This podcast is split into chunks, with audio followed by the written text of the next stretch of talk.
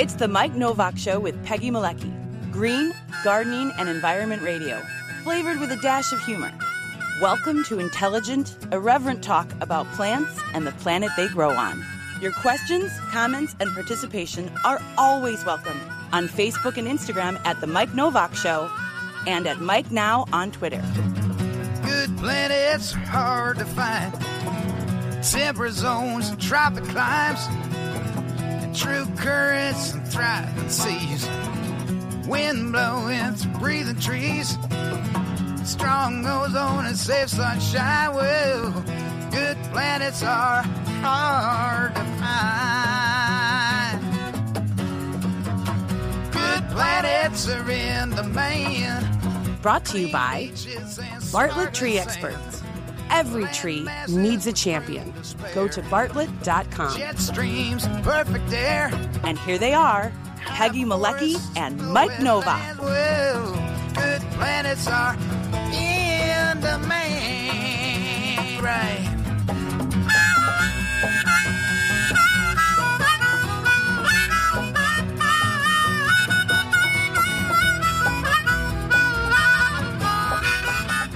And good morning, everyone. Good morning. And hello. And goodbye to Legata the cat, who will now find another room and and hang out for the rest of the show, because what is that? She just starts hearing the theme song and off she goes? No, it's when I turn on the mic and I do this, whatever it is I do here, and then she's just, okay, we're done. You're not. I don't know who you are. I don't where's that guy I like? He's suddenly not there anymore. So, oh well. Wait, he's put his broadcast voice on. I'm leaving the room. Exactly, it's the broadcast voice. It is the persona. It Michael turns into Mike somehow, and Mike at the mic. Yes. Mike at the mic. Hey everybody, Mike at the mic. How you doing on a Friday?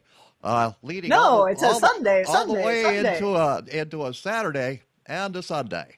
Yeah. Oh, dear me. Sunday. Yeah. Sunday. And how was your week, Peggy? I don't even know where it went. It was just like. Didn't you like publish a magazine? Yes, the December issue of Natural Awakening Chicago is at the printer as we speak. And so my head's in January already. Go figure. Holidays are done. It's wow. January. You're ahead of the game. You're the rest of us are just struggling to keep up and to figure out what's not going to be available at our local establishment, because they keep warning us that things won't be available. And Kathleen and I have been trying to anticipate what that might mean. We have no idea. But so you'll make something else. I think it was you though who. I said the other day, we went into a store and there were some empty shelves, and you said, oh, marketing. They're doing that on purpose. No, that wasn't me. It wasn't you? All right. It was somebody else. Who I think I was one mentioning there's a cranberry shortage. But all right. Whether there's actually a cranberry shortage or it's just not being delivered to the stores and it's marketing. It could be. And that's something that our friend Bob Benenson wrote about, the whole truth, he says, about cranberry sauce. Well, before we get to that and some other stories. Who's joining us today, Mike? We've got a really good show today. We're going to have some fun, but we're also going to get serious. And we're going to start by re-examining the situation at Bell Bowl Prairie, which those of you who have been following this, it's a story that it's not going to end for a while because nothing's been resolved, really. Mm-hmm. It's just been delayed. Yeah, and if you're not familiar with the story and you don't follow us, basically there is a dry gravel prairie, remnant prairie, which means it's been around for thousands of years, and we have yet to pave it over. We've tried, but we haven't yet. It was actually used for army exercises back during the Great War 100 years ago. It's right next to Chicago Rockford International Airport. And a couple of years ago, the airport decided they were going to expand their operations because shipping stuff is now what we do in the world. I think it's the only thing America does anymore. We don't make anything. We just ship stuff around. We move stuff around, and we serve people, and we have a service industry, and that's kind of what our economy is based on. Although, you know, we just popped in 600,000 new jobs. I'm not sure exactly where they went, but... moving things around? Yeah, that was it. Moving things around. Well, Amazon is going to, you know, they're going to blow through the entire population of the country. In a couple of years, all 340 million people will have worked at Amazon at least once. That's their business model. And then they spit them out, and maybe they take them back in. I don't know. At any rate, put them on SpaceX. So there's Bell Bowl Prairie is right next to the airport, is in danger of being bulldozed over, basically, to expand the operations, the commercial operations. Bulldozed through and paved over. You know, once the road goes through, it's going to be a goner. That's what I'm saying. Bulldozed through and paved over. Yeah. So paved paradise, put up that parking lot. So we've talked with folks out that way, and environmentalists and conservationists really only got wind of this in August of this year, even though the airport had been planning this for a couple of years at least, like 3 years now. And so there's an issue of transparency, as there always is with the big players, whether it's a municipality or an airport board or a city council in a suburb like Elmhurst, that we'll be talking about a little bit today, and our friend Nicole Virgil. Transparency is the first casualty in a situation where it involves preserving our natural resources or enabling people to make a better planet. Transparency is the first to go out the window. And in this case, it's following the due course of that. So we have talked to the folks there about this, because once they found out this was going to happen, a lot of people mobilized, and it's really been amazing. We'll talk about this a little bit too. Amazing response in the environmental community and just concerned people who look at climate change and say, enough. We look at promises being made and then look at the reality and go, these don't match enough. Right. There's a lot of stuff like that. And sometimes the promises aren't even made. It's just, this is we've decided we want this land, and, you know. Yeah. No, I meant grandiose promises, like coming out of global conferences. COP26. Yeah. Well, yeah, we'll see. Or Chicago climate plans or all of the stuff. Oh, yeah. That's the, right. We've got that. There's so many things on the list, and they're all tied together. That's the thing, whether it is Jackson Park and the Obamas, or it's the southeast side of Chicago and the toxic waste dump at the mouth of the Calumet River, or it's the also on the southeast side, a metal scrap metal recycling plant that the neighborhood does not want, or it's natural gas plants running through areas that they shouldn't be. Or a prairie, a remnant prairie, 20% of the remnant prairie, dry gravel prairie left in the entire state. That, you know, it's going to be a casualty. Gone in an afternoon. Casualty of economics. So we're going to talk today to Amy Doll. She's the director of Friends of Illinois Nature Preserves. And we are also going to have the first ever on this show, the Botanizer, the Illinois Botanizer. And he is Chris Benda. He's a research botanist and instructor at Southern Illinois University. And we're going to examine the latest, because it was a board meeting this week. And some of the activists spoke to the board to explain. Board. The airport board. The airport. Right? What did I say? I'm sorry. The airport. You just said a board meeting. You know, it doesn't matter. Just pick a board and go talk to them. The airport. They're like talking to the wall sometimes too, probably. Yeah. But Amy is one of the people who testified at the board meeting, the airport board meeting on Thursday, and we'll bring you up to speed on that, along with Chris Benda. As I said, I'm very excited because not only do we have the it's the very first time we've had an Illinois botanizer on the show, and we'll explain what a botanizer is later on. We also have a snipologist on the program today. So we've got the botanizer and the snipologist. So ring them all, baby. And all I got to say about that is blah, blah, blah, blah, blah, blah. Okay. No, it's great because Dan Kosta, who's a friend of the show, and we mention his name a lot because he watches us a lot, and he keeps me on the straight and narrow when I'm talking horticulture, because he works at Vern Goers Greenhouse in Hinsdale. I can say that almost. And more coffee for you. I'll tell you what, I'm going to do it now. I don't care. I'm thinking I'm just going to cheers. Here we go.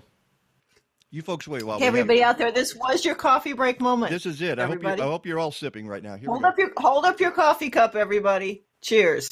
Cheers. I need some Baileys in here is what I need. Wait, no, that's a December issue. Oh, all right. You're right. We're getting to December. Oh, my gosh. We've got the holidays coming up. So anyway, Dan is going to talk to us, speaking of holidays, about holiday plants and how not to kill them. I mean, let's be honest. Isn't that the goal? Is so few how of us... to enjoy them and how not to kill them. Yes. Yeah, exactly.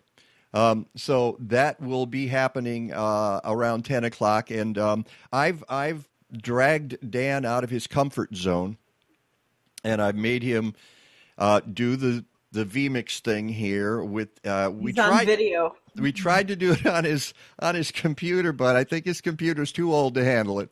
So we've had to go to the device, and dun, dun, dun. And we did a test earlier, and we did one last night, and I think we're good to go. And I'm very grateful to Dan because he has agreed to be a guinea pig here and talk to us about. Jeannie Davis says if her plants live until January, she's good.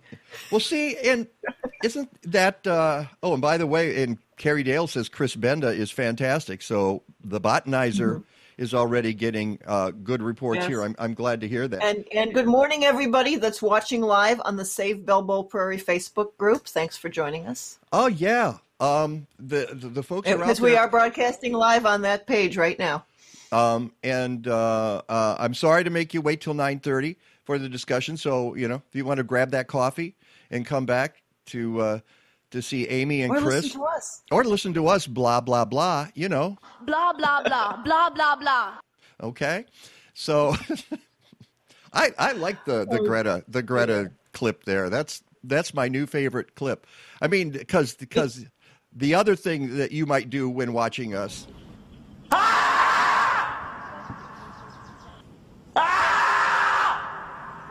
Okay. Yes. Okay. And by the way, you have to send me that one. I'll follow up with you after the show. I need that because I almost needed it this morning, but we're not talking about that. So yeah. Oh, the screaming. Yes. The screaming marmot. This. Yes. Yeah, I need the video clip for that. I think there's a lot of people out there who would love to have that. You know what you do? You just load it on this thing, and if you're in a meeting or something and somebody's driving you crazy, you just hit the button. And then hey, maybe that's the new ringtone on the phone.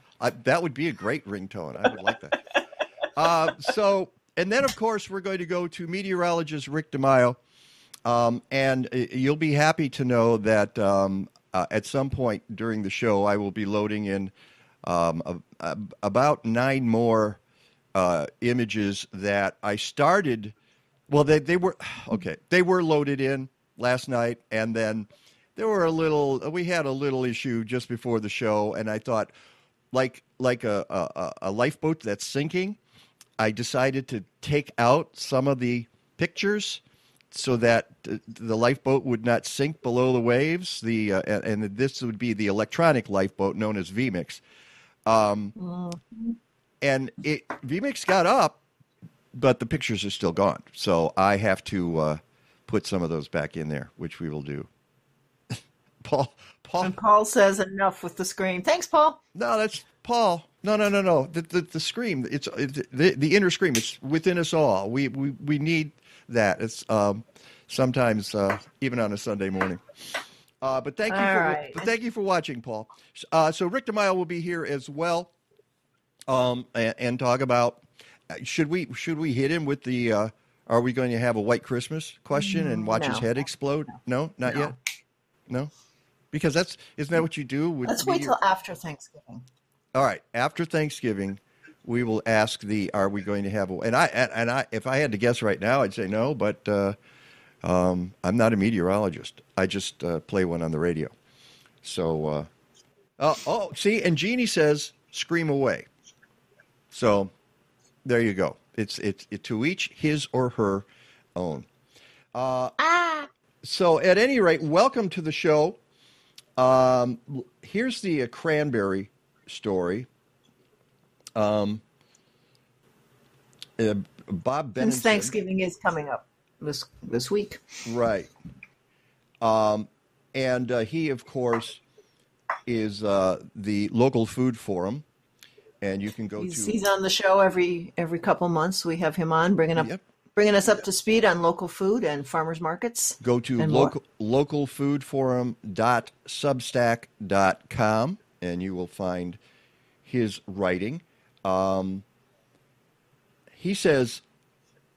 I may as well get right to the point. I'm a whole cranberry sauce guy of long standing.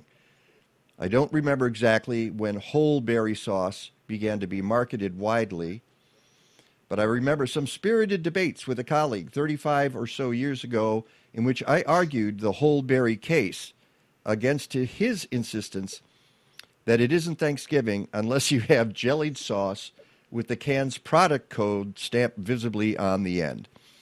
And that takes which we all grew up with. That's boy, oh boy! The sound of it going as it comes out of the can. That was Thanksgiving, folks.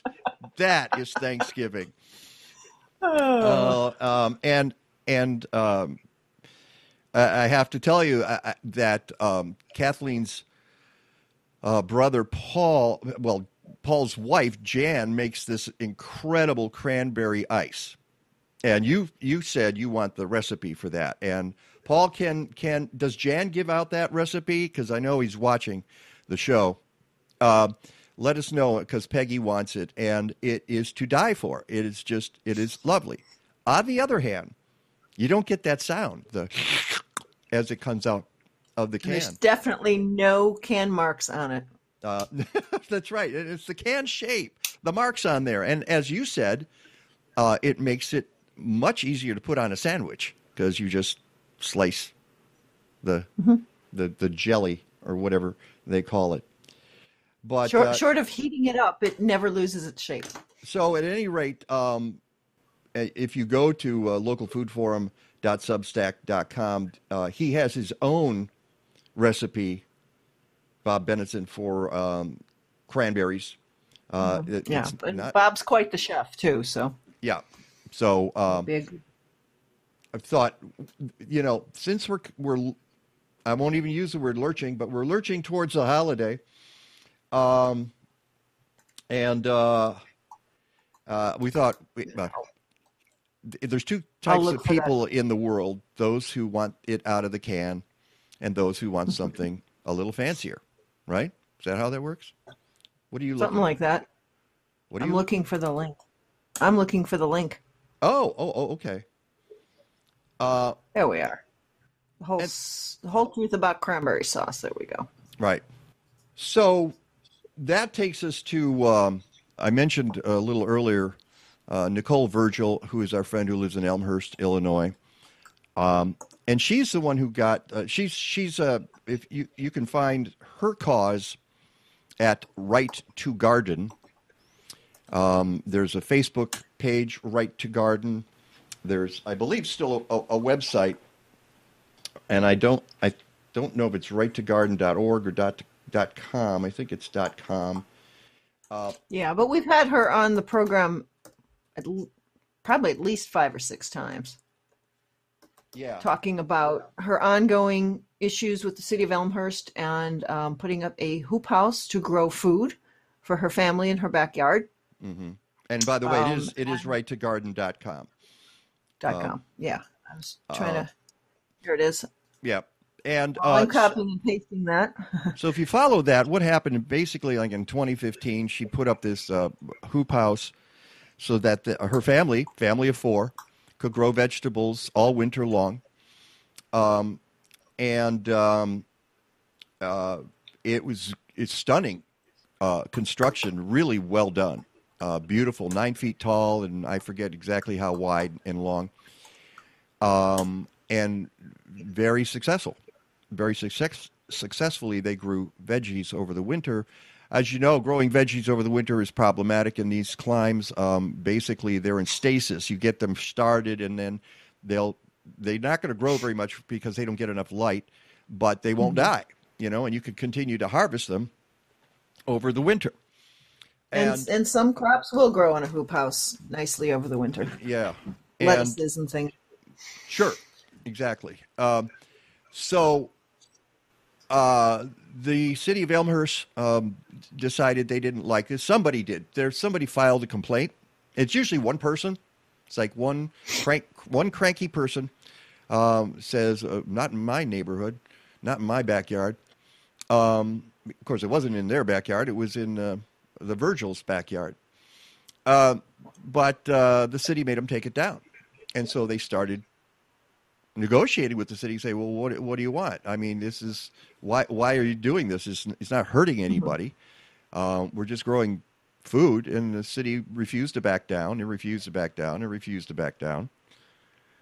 And so, this year, for the past couple of years, Nicole took it to the Illinois General Assembly, and guess what? This year they passed a Right to Garden. It's not called the Right to Garden. I forget exactly what the name of the bill is, but it's basically a Right to Garden bill. It passed the General Assembly and was signed by Governor Pritzker. Mm-hmm. End of law. Mm-hmm. End of story. For the whole state, not just Elmhurst, the whole state. Yes. Yeah, for anybody in the state.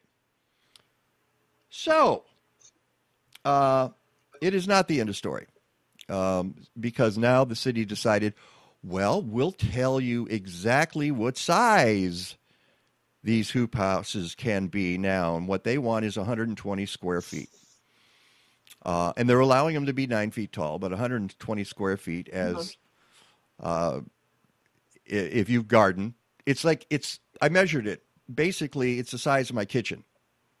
All right. So imagine a garden the size, and I have a small kitchen. So that would be the size of the garden they're allowing in Elmhurst. At least they proposed in the city council. And so Nicole has taken it up again with the city council, and she wants to convince them to make it 400 square feet, which is really not that big. And would be sort of a minimum to successfully grow crops over the winter in a hoop house.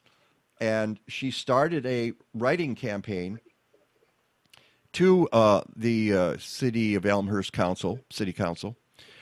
And you can go to Right to Garden on Facebook and find the petition, find where you can send a letter. And she wants letters in support. And she's gotten dozens of them. In fact, she told me that not one is argued with her idea of expanding it from 120 square feet to something larger. She proposes 400. And so she went to city council last Tuesday, I believe. Tuesday or Wednesday. And I think it was on their agenda. Says she sat for 3 hours and it never came up. They never brought it up. So, 3 hours plus, probably more like 4 or 5 hours that she's not going to get back in her life. And nothing was resolved. And the city, what I told her is that, good. Now it's a chance for you to get hundreds and maybe thousands of letters sent to the city of Elmhurst. So this battle is not over. Nope. It is not over.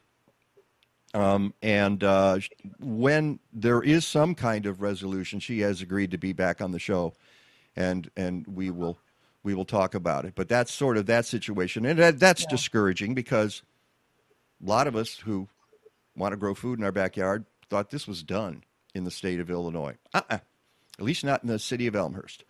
So, and there were, you had a couple of things there. I'm going to look at my list. It's a list. We've only got a couple more minutes. Yeah, and there's one that I had sent to you, and you said you saw. Yeah. The Chicago Tribune had an article this week, and I don't have it open here, but it's basically talking about how so many restaurants are now, fast food places especially, are looking to put in triple and quadruple drive-through lanes for people to just be able to come in, not use the dining room, pick up their food and leave. And I think there's a Portillo's that's even going to be opening in Joliet with no dining room, all drive-through. And yep, there's good and bad. And that first couple things that hit me was, wow, look at all that extra paved over surface. Yep. Although, all that extra parking lot. But to start, you have to have some sympathy with food establishments. Yeah. Who are, during the pandemic, it's been tough, and it still is tough, because we have a mask mandate in Illinois, and other states have it, and lots of establishments did not make it through. I have to admit, when I saw the article, and I've got the Trib article up here, it's they mention Culver's as one, and there are some people saying, yeah, okay. Culver's started introducing two-lane drive-thrus last year, though decisions on whether individual restaurants build them are up to franchise owners. It's part of their broader focus on keeping up with the pandemic boom in to-go dining that continues to outpace growth in dine-in sales. Okay. Yeah, because people... they don't want to... You won't find me in a restaurant. I'm sorry, and I apologize to people who are running restaurants, but you know where I stand on that. I'm still trying to be careful here. But some of this ties back into what we were just saying with Nicole, to be able to grow your own food as well. What do you mean? I'm sorry. You mean, I'm not sure. And cook at home.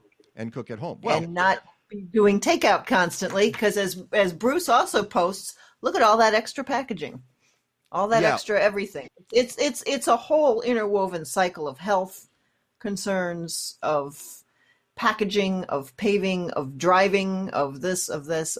Packaging and the energy expended to deliver everything. We have now become a just order it and have it show up on your porch kind of society. Via Amazon, via airports, via Gee, there's a tie-in. Yeah.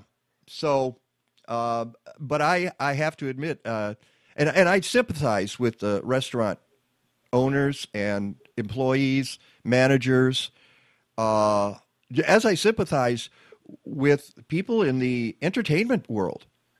I have a lot of the Frozen Robins, but I'm thinking people I know in theater.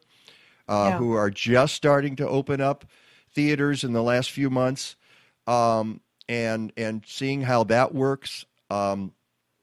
It's a tough world out there for that. So how do we remake this rhetorical question? How do we remake some of those types of businesses so that they are more efficient? Well, rhetorical question. I don't know, because we're getting away from the idea of less packaging as we go into this new realm.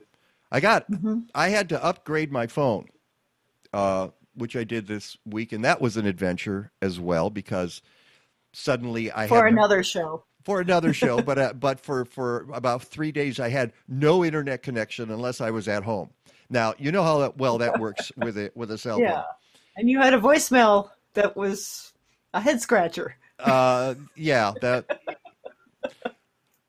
the point is, they sent us new SIM cards in a box like this with plastic in it, and a SIM card that is that big. And I thought, that's nuts. What are you protecting here? Because the SIM card itself was in a cardboard card that you opened up and you remove the SIM card. That kind of stuff that makes us all a little crazy. I mean, and last week we talked about bottle recycling as well. You know, the idea, as I was listening to the show again, I thought, I wish I had hammered home a little more. These are bottles we're talking about. It's hard to recycle a bottle sometimes in America now and the world. Yep. All right. There's a lot more. Just the bigger point being, it all ties in together to the same themes. Yeah. And I guess that is the whole point. And that's the point of this show, is that whether you're talking about dredging toxic materials and piling it up in a park, what should be a park on the mouth of the Calumet River, or you're bulldozing a prairie, or you're putting too much packaging together. It's all related to climate change, and if you continue to do that, it's all blah blah blah blah blah blah. And we have to get out of that mindset, I guess, somehow. Okay. Welcome to the Mike Novak Show with Peggy Malecki. We need to have that discussion about Bell Bowl Prairie with our two guests, and we will do that right after this. From spring seed and soil treatments to summer foliar feeding to fall stubble digesters, Blazing Star provides microbial tools from Tyneo Biologicals for natural and organic farmers. They have solutions for home gardeners too. And Blazing Star also offers agroecological education and consulting, especially for permaculture work in zones 4 and 5. Learn more about these great folks and great techniques at blazing-star.com. And welcome back to the Mike Novak Show with Peggy Malecki. And there are the guests that I referred to earlier. On your left in the bottom of the screen, Amy Doll, the director of Friends of Illinois Nature Preserves. Amy, good morning and welcome. Good morning. Thank you for having me. And the guy on the right is the Illinois Botanizer himself. Chris Benda. He's a research botanist and instructor at Southern Illinois University in Carbondale. Welcome to boy, Chris. You got the tie on. What to what do I owe this honor? It even has flowers on it. Wow. Oh, let's take a look at that. In fact, let me get this out of the way so we can see. Look at that. All right, and you've even got the fisheye lens on your computer camera there, which is great. I love the deal here. So explain to our audience very briefly before we get into this conversation, what is a botanizer, Chris? Well, it's one who botanizes. So botany being looking at plants. Okay. You know, I just love the phrase. And as I mentioned before, it's the very first time on our show that we will have a botanizer and a snipologist on the same show. Amy, let's start this. There's a lot going on, and we've got 25 minutes here, and we'll never get to all of it. But that's okay, because there's right now a lot being written about this. Folks are talking about this. If you just go to savebellbowlprairie.org and look at everything, you can do a timeline. You can look at all the media coverage on this, and I'm pleased to say that a couple of our shows are also posted up there, and I hope this one is too. It's quite a groundswell from beginnings in August, when this sort of leaked out that this prairie that had been managed by the Natural Land Institute for decades might not exist as of November 1st. I mean, we're past the point where it was supposed to be bulldozed, but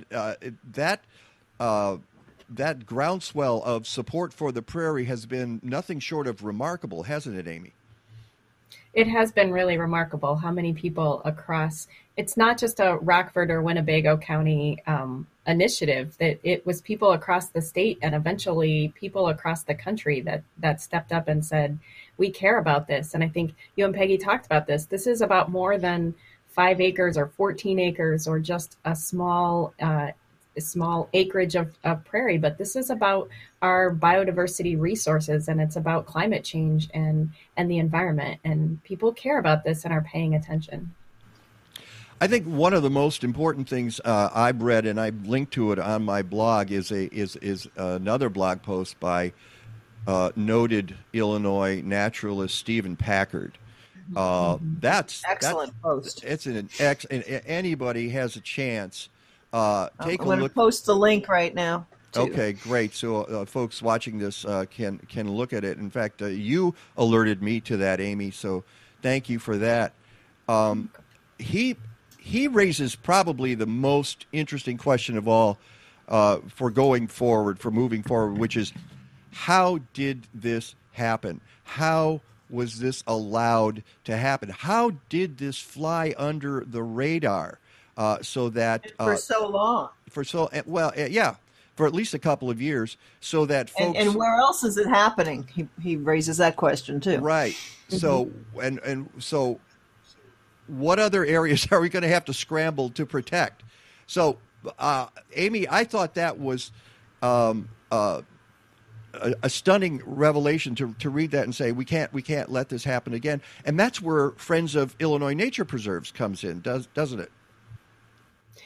To an extent, I think Friends of Illinois Nature Preserves, along with other caring people who care about their natural areas in their part of the state, this happens when people aren't paying attention and when people aren't connected to those natural areas, and so when a group of people are caring about it, and that's how it was recognized and saved. People in the community showed up and said, "Wait, there are bulldozers here, and we need to do something about it." And they stepped up. But when people are paying attention to their natural areas, and that involves paying attention to what's happening on the ground, but also paying attention to your local politics and the local government agencies and landowners and being connected to that. And I think that's one of the things that as many of us have been kind of taking a look at how this happens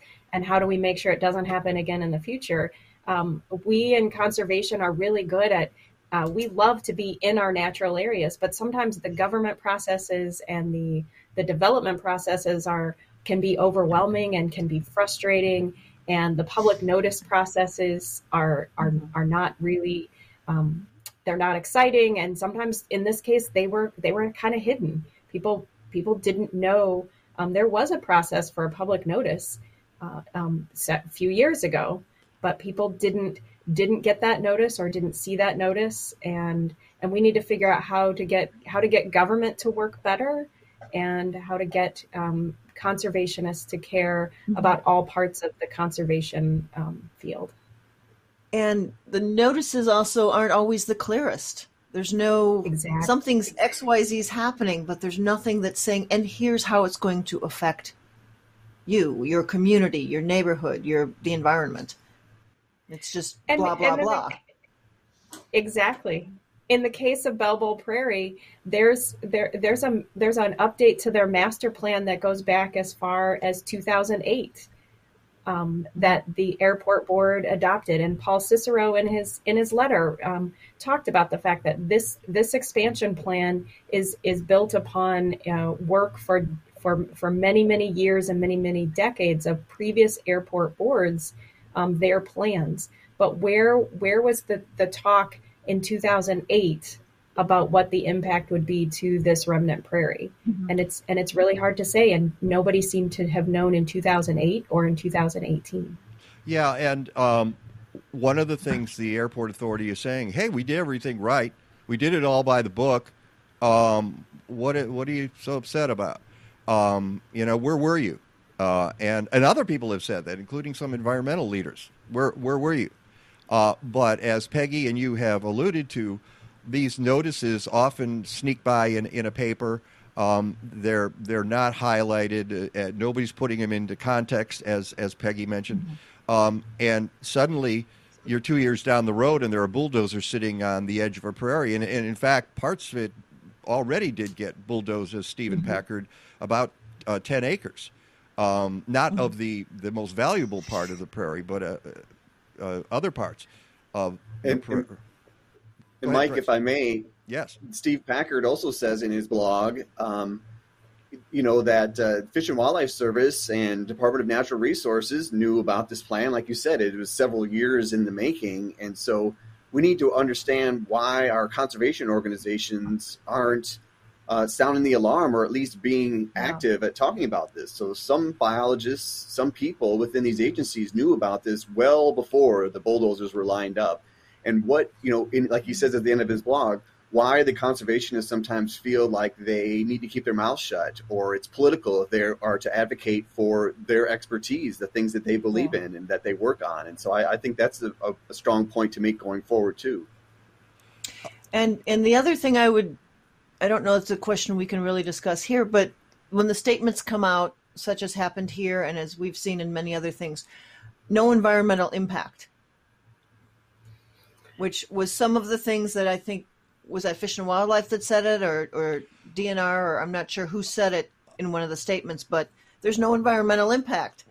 Yeah, okay, that's where we got to go to Chris. So there's no red flag going up. Right, the botanizer.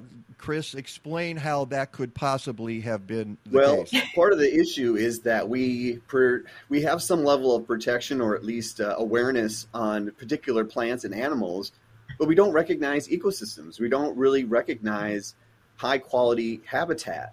And so we need to have a system that treats a grade A or B, gravel prairie the same way it treats the rusty patch bumblebee or the other rare plants that occur there. So we're just kind of seeing things differently as far as the regulatory process. And I suggest that we treat high quality natural communities as a distinct entity that needs to be monitored and protected throughout time. You mentioned the letter, Amy, that came out this week. Let's go back and talk a little bit about what's happening. There was a board meeting that you testified at, or gave comments at, however you want to put it, and then a letter that you alluded to. Can you talk about both of those just a little bit? Sure. Paul Cicero, who is the chair of the Airport Authority Board, he had a letter, an opinion piece in the Rockford paper. And it was interesting. He never mentioned directly Bell Bowl Prairie or any of the prairie, but the letter really talked about how important this expansion project is in the Rockford community and to the region. And we've talked about it that cargo, this airport is a huge, huge cargo airport. The number of flights that are coming in delivering cargo are very important to our region, and then he went on to talk about how this airport expansion will mean jobs, which means reducing poverty, which reduces crime and drug use in the Rockford area, and talks about the role of them being humanists and prioritizing human life.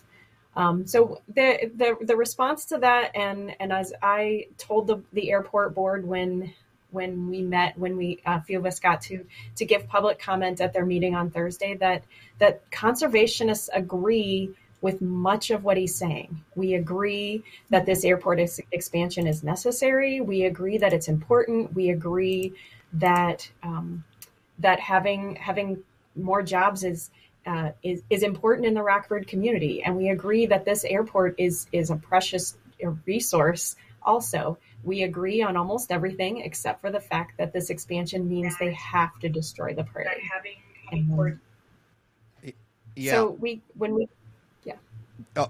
well, one of the things I was going to say is that you do realize that not mentioning the prairie by name is a strategy. It's a tactic. Mm-hmm. Because it means it lowers the value of it. So you speak in generalities, and it concerned me a little bit that even the governor did not, from what I understand, say Bell Bowl Prairie the words Bell Bowl Prairie? Did he at his... or even the word prairie? No. He said, I believe that as we fight for our climate, our environment, that we can also do so. We can also do so while creating jobs, that we don't need to have a trade-off here. So this is an allusion to the issue, but he didn't directly... A-L-L. Right, A-L-L. Not illusion. Right, allusion to it. That's what other politicians have not said the words Bell Bowl Prairie no one's either. Saying anything. And that's disturbing to me, that this battle is being fought. It's it's not an equal battle. It's what's the word when it it won't come into my head right now. It'll come to me. But this is part of what you're facing as well. So tell me, Amy, what is it you told the folks at the airport board on Thursday? So I told the board that, again, that we agree with much of what Paul Cicero wrote. We just disagree that the prairie needs to be destroyed to do it. And tried to explain very briefly, again, you only get 3 minutes in public comment, but that that this prairie is only a fraction of their 3,000 acre site. And it's also a resource, just like the airport is.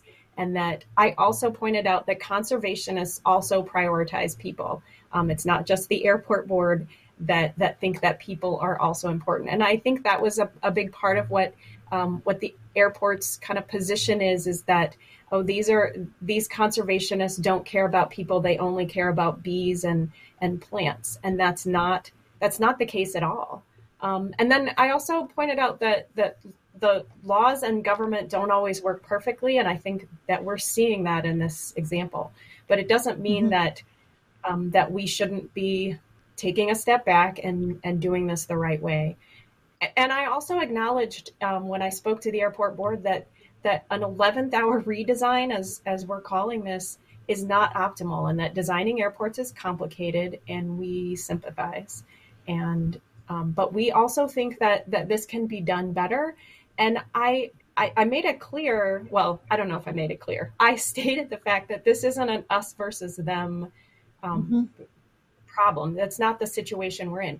They want to make it an us versus them, but that's not the position that those of us who are advocating for the prairie want to be in. We want to work with the airport.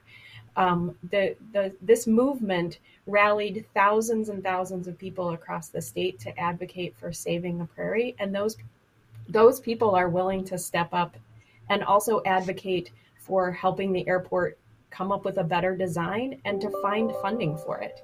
And to advocate for funding as well, because we fully recognize that a redesign will cost money. And that's part of the challenge of this situation. And one of the people involved in this who has been on this show is Domenico D'Alessandro, who continues to do things like this, propose design changes, and he's doing this on his own time as a volunteer. These are not etched in stone, but look, he takes that one and he says, well, we can use that as a design, and he's looking at grand plans to put a state park in the area. Here's a slightly different design that he came up with, and he's a fan of the of transparency, of having this process be open. As you say, this is very difficult, Amy. You can't have you can't just design an airport on the back of an envelope and submit it. So I want to get to you, Chris, about the context of this situation and the state of our natural lands in Illinois, because that's basically your beat and what you cover. What does it mean to lose fully a quarter of dry gravel prairie in Illinois? Well, what's interesting is that you can consider all of the natural communities that are the remnants that remain in Illinois, and just 0.07% remain. So whether you're talking about a wetland or a forest or a prairie, we've reduced the amount that is in a natural, high natural condition to a tiny little piece. So prairies of that are, you know, an even smaller portion. And the dry gravel prairie is not a common community type in Illinois. So, you know, most of the farmland was on black soil prairie. Gravel doesn't make very good farmland, obviously. A lot of the gravel prairies were mined, of course. So they were used in that way. But, you know, that's some of the reason why they were let us set aside, or at least never fully developed, because there wasn't a lot of value for development on them. Of course, building a road, you do that wherever you want. So we have less than 200 acres of dry gravel prairie in the state. And so 5 high quality acres of that is a significant piece. And yes, I would argue that all the natural community remnants that are in a high quality condition today need to be preserved, because we have literally so little amount remaining. And we don't know what's in there. We don't know. And once it's gone, it's gone. So let's get to the, another development that happened this week, Amy, which is the legal implications of this, and a letter that of 60-day notice of violations of the Endangered Species Act relating to the airport expansion. Can you explain what that was? Yeah, so the attorneys that are representing NLI, the Natural Land Institute, have presented the Assistant United States Attorney with a notice of intent, basically to sue. They provided a 60-day notice of the violations to the Endangered Species Act relating to Bell Bowl Prairie. And that was delivered to the U.S. Department of Transportation, the FAA, the U.S. Department of the Interior, and U.S. Fish and Wildlife. Basically, the kind of the short version of that is that for their failure to protect Bell Bowl Prairie and their failure to protect the habitat of the Rusty Patch Bumblebee. And so that was presented. I believe, if it's not up already, that NOI notice will be up on the Save Bell Bowl Prairie website, so that people can take a look at that as well. But it's it really kind of lays out there that the federal defendants knew and know that the Rusty Patch Bumblebee is there, and they are failing to protect it. Yeah, and it is posted right now, by the way.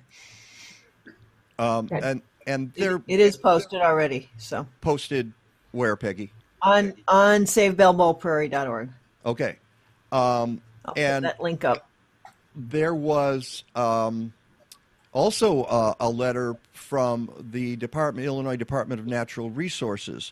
And it seems to me that is just a kind of an advice. That's disturbing. Well, it does seem to indicate that if the board so chooses, the airport board, they've got a get out of jail free card, which is a certain process where you can bypass its incidental taking of species. You're nodding, Chris. What does that mean exactly? Well, it means that you can apply for a permit that says you can kill some animals, basically, in your process. Okay. So it is a get-out-of-jail-free card to say, okay, well, we have these rules. We really don't want you to impact the resource, but if you do, just make sure you get some paperwork filled out in advance. Yeah. Make sure it's official.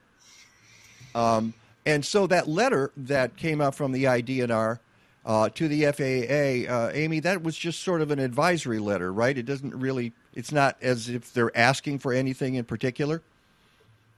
So it seems that the IDNR, they you know, they've done what they've called reopened consultation, where they take a look at the impact of the project, and then they have a consultation process, and they provide information, and this consultation letter was sent to the FAA. So this is their impression of what will be the impact to the endangered plants and animals. And they do refer to Bell Bowl Prairie in their letter.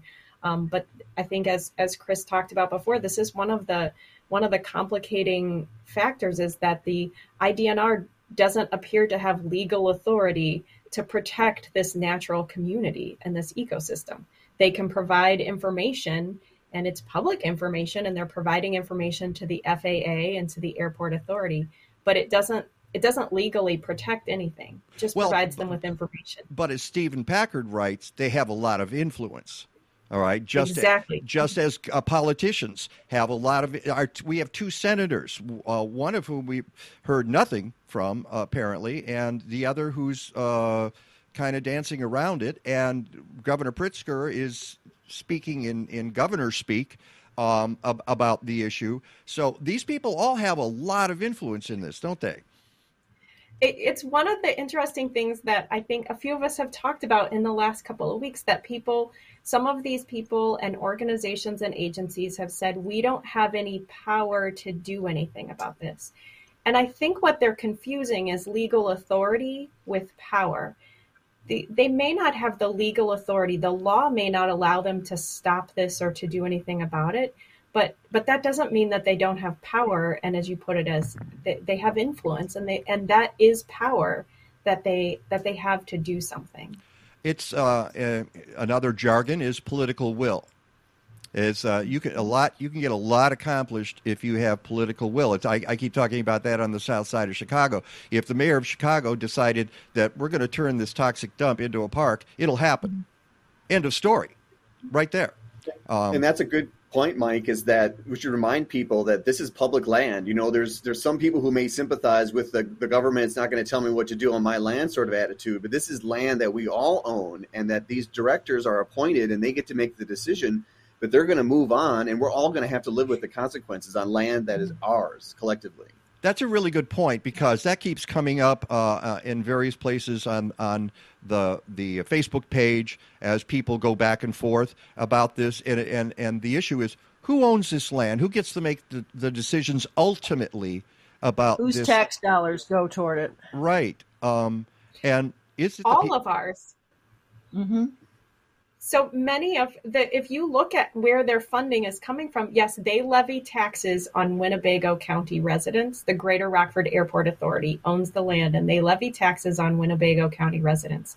But many of their projects are funded with state and federal grant funds, which means every one of us are paying that pay taxes are contributing to this expansion project. And that means ultimately, if they destroy the prairie, they used our tax dollars to do it. Well, we only have a couple of minutes here, and one of the things that's happened, yes, Peggy? And I want to make sure that we also talk about how people can help with legal fees. Yes. That's good, because this is not cheap to hire lawyers to defend a valuable. Let me say priceless prairie remnant. I put this on. My blog post. I just put the link up now, too. Which is, you started a GoFundMe page, Amy, that I think people should contribute to. Tell us about that a little bit. So there is a GoFundMe page because there are legal fees. Natural Land Institute has retained the attorneys, but they are doing that on behalf of many, many organizations that and individuals that really want to make sure that this prairie is saved, but they are incurring fees. And so many of us are partnering together to raise funds. So there's a GoFundMe, and there's I'm sure you have shared the link, but it's on the savebellbowlprairie.org website where people can contribute towards the cost of the legal fees for the actions that are being taken. And what I'm going to do is it is in my blog post, but I'm also going to post it separately on my Facebook page and on the Twitter account so that folks can jump in and help out. All right, so that leaves us with where we go in the future. Obviously, we have to pay for legal fees because it might ultimately end up in the courts. Meanwhile, though, folks can't get to the prairie. It has been pretty much cordoned off, hasn't it? And Chris, what does that mean in terms of keeping the prairie maintained? Well, it's going to be hard to do anything if nobody's allowed to access the property. And I assume people are able to maybe look through binoculars and see that if there's, any encroachment that has already occurred. Erosion. But not only that, but it's really shutting people out of the process too. You know, you talked about earlier about that nobody knew about this. The Natural Land Institute should, or what I wanted to say was Amy said about how nobody thinks an 11th hour redesign is optimal. Well, the Natural Land Institute should have been brought in on the conversations long ago. And so we need to have this transparency and openness, and including visiting the prairie. I was up there and spoke on behalf of the prairie at a rally, and I stopped by. I wanted to see this site. I've never seen it. And I saw the authorities there, and I didn't approach them. I'd heard that they weren't letting people, so I thought I'd check it out, and I didn't go. And I would really like to see this site as an ecologist in Illinois who works very closely with these landscapes. If I can make another point, I want to say that we cannot build these ecosystems. You know, we think about, we send a human to the moon, and we've done all these amazing things. We have this computer that exists in your pocket. You know, it's amazing. We cannot build a prairie again. But and also we have spent lots of time and energy and money trying to build these back to at least the best that we can do. And I want to highlight Nachusa Grasslands as a site that is fairly large, where they've done that to the best of their ability, millions of dollars, lots of years, lots of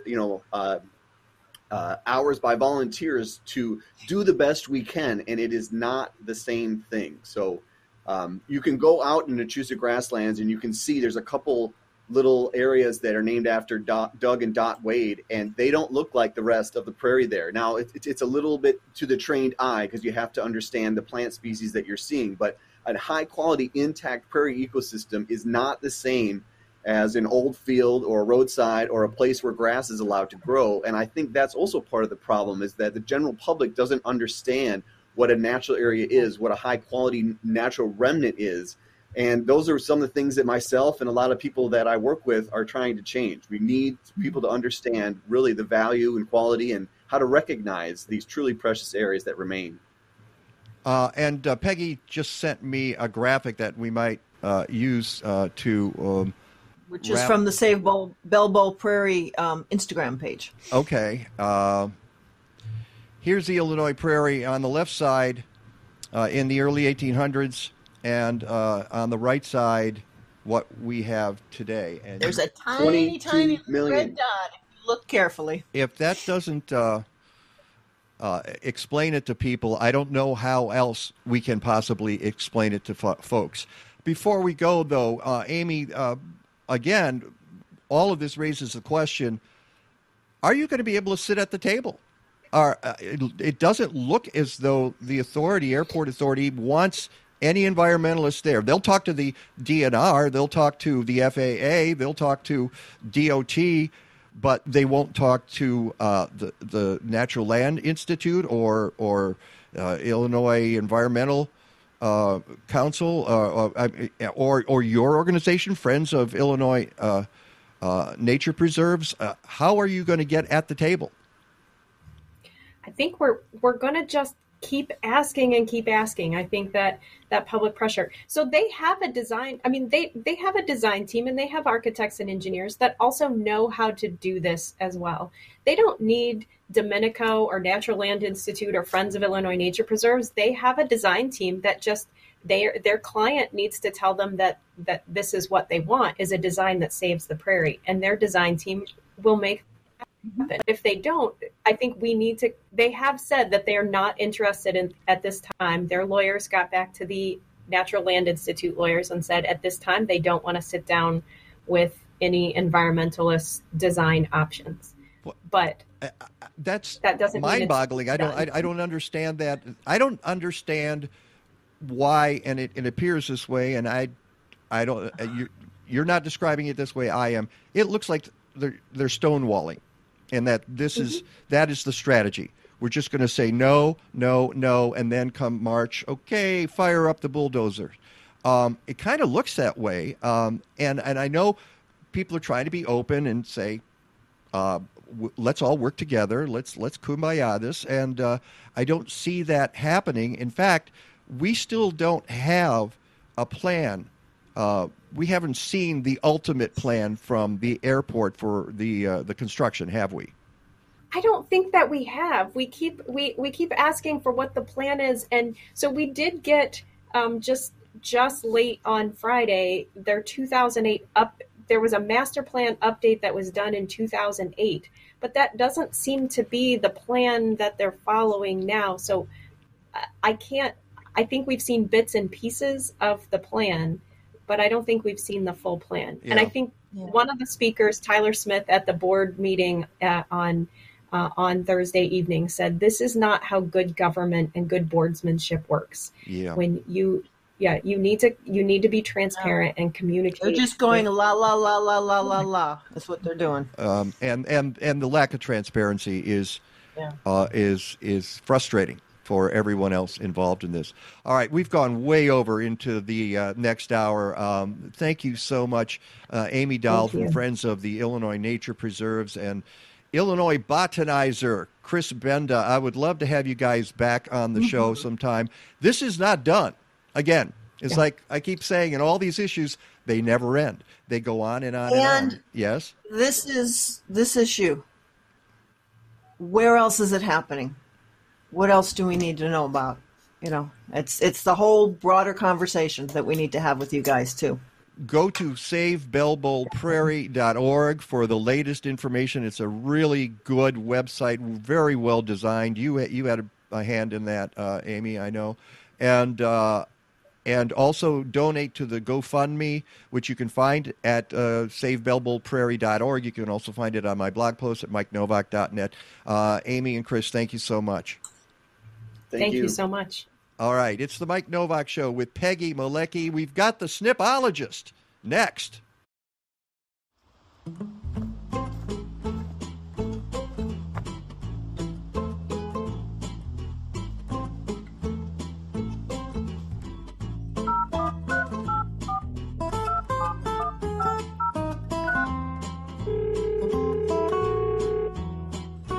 Hey, good afternoon, Dr. Drew. How are you?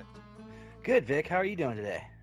Pretty good, pretty good. You know, I was just walking through the woods and I saw this burl up here, and it just got me to thinking, I don't really know what these are exactly and why they happen. So can you tell me anything about tree burls? Yeah, so tree burls are just sort of a lump of abnormal growth that occur on the trunks of trees.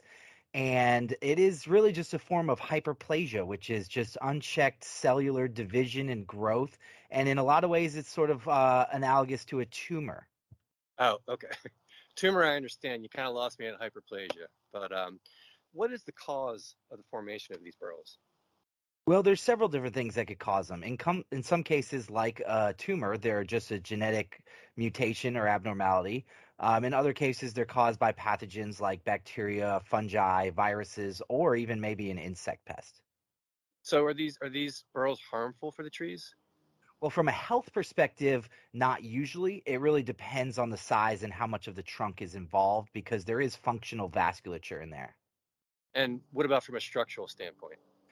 Well, that's a tricky question and really needs to be inspected on a case-by-case basis. So if there is a burl on a tree trunk, then it really needs to be inspected by an arborist to make that determination. Okay, so what's the biggest tree burl you've ever seen? Well, you know, in the coast redwood forest, especially the old growth, they get pretty big. And I've seen one the size of my Subaru Outback before. Wow, that's fantastic. That must be a sight to see. Drew, I want to thank you for your time and your expertise. And as always, thanks for being a resource for our arborists here at Bartlett Tree Experts. My pleasure. Call back anytime. Welcome to the Mike Novak Show with Peggy Malecki. Green, gardening, and environment radio with just a soupçon of humor. Or is that a dash? Brought to you by Bartlett Tree Experts. Every tree needs a champion. Go to bartlett.com. Here they are again, Peggy Malecki and Mike Novak. All I need is good food to eat and make me healthy, wealthy, wide awake. Lettuce, tomatoes, rutabaga. What about those sweet potatoes? All I need is good food to eat. All I need is good food to eat. All I need is good tools to make me music, porches, lawn serene.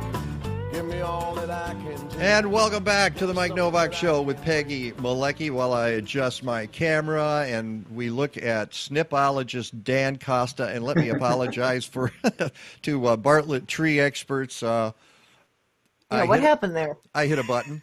It's like I got to stop hitting buttons, you know, and suddenly it popped to our screen. And I went, that's not right. Let's go back to the commercial. Well, so that's we did a You folks missed it the first time. You know? That's right, right. And I wasn't sure exactly where to pop back in, but that's what it was. Wow, look at the light coming and going at Dan Kosta's place. I have no idea why that's doing that. We'll figure it out by Christmas. But Dan, of course, works at Vern Goers Greenhouse in Hinsdale, Illinois. It's great to have you with us. You're usually just commenting and correcting me, and that's okay. I appreciate it anytime. But we wanted to talk a little bit this morning about the plants that people are going to have in their homes for the holidays. And look what I've got behind me. This is the surprise I was telling you about, Peggy. Ooh. It is... This came from, look at this. This guy is just, and I've even got the snowman in there. That's a Thanksgiving cactus. Well, we're going to find that out. Is it a Thanksgiving cactus? Let's get a bloom out there so we can see. Yes, that is a Thanksgiving cactus. That is. Okay. So why is it a Thanksgiving cactus, Dan? Well, you can tell them apart easily because on the leaf segments of yours, there's like little horns on there. Yep. And the true Christmas cactus does not have that. They're more oval leaf segments. Okay. And also the true Christmas cactus, well, the Thanksgiving cactus you can get in, you know, like pink, white, red, gold colors. But the true Christmas cactus only comes in pink. There's no other color. And unfortunately, this is mine with no blooms. Well, see, there's a lot of that. Well, and why is that, Dan? Now, I'll tell you what I did, which is, and I got that from a listener and a viewer, Nancy Bender, who's a big fan of the show, and we love her as well. And she was helping move something out of somebody's house, and she said, "You want a Christmas cactus?" And I said, "Yeah." Now, she didn't tell me it was a Thanksgiving cactus, but I said, yeah. And so I got it during the pandemic in the middle of last year in the summer.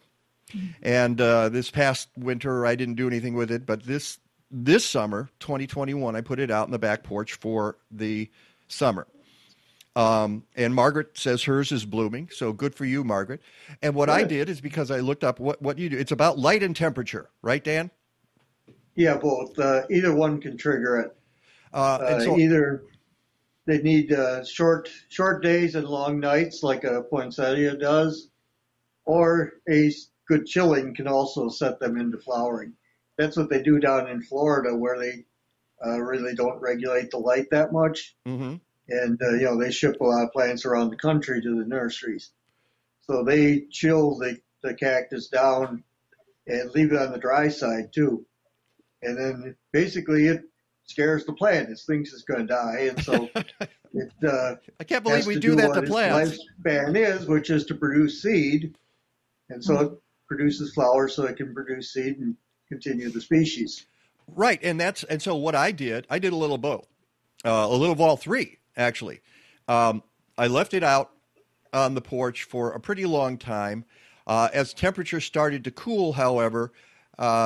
I brought it indoors into a room just off to my right here that doesn't – I never turn on a light on in there. It does have an open door, so what I did is I put one of these banners you see behind me in front of the plant so that the light was blocked, the light that keeps going on in the kitchen when we turn on the kitchen. So it stayed in darkness for a couple of months, and I stopped watering it. I think I watered it once in 2 months just to make sure that there was some moisture in there, and I held back. And then, lo and behold, I look, and that room, by the way, stays pretty cold. Our temps in our house in the winter, we keep a pretty constant 63 during the day. So that's chilly enough to trigger flowering. I would think so. So it was in the dark. I withheld the water. We had chilly temperatures, and then boom! I see all these buds on there, and I was excited. I thought, "Yay! I did it right. How about that, huh?" You get it blooming. I got it blooming. So that's how you can get your. So is it too late for somebody who wanted to get their plant blooming? Do they need to do this in the fall? Too late to get it to bloom for Christmas, but will it still bloom for Valentine's Day? Yeah. So it will still bloom. Just won't hit Christmas Day. That's all. Yeah, absolutely. So you can still do it. Well, it's like, let's go to amaryllis. Yeah. Nice to have all the blooming in past the season, in February. Now, as Dan and I both know, if you have an amaryllis, you do not have an amaryllis.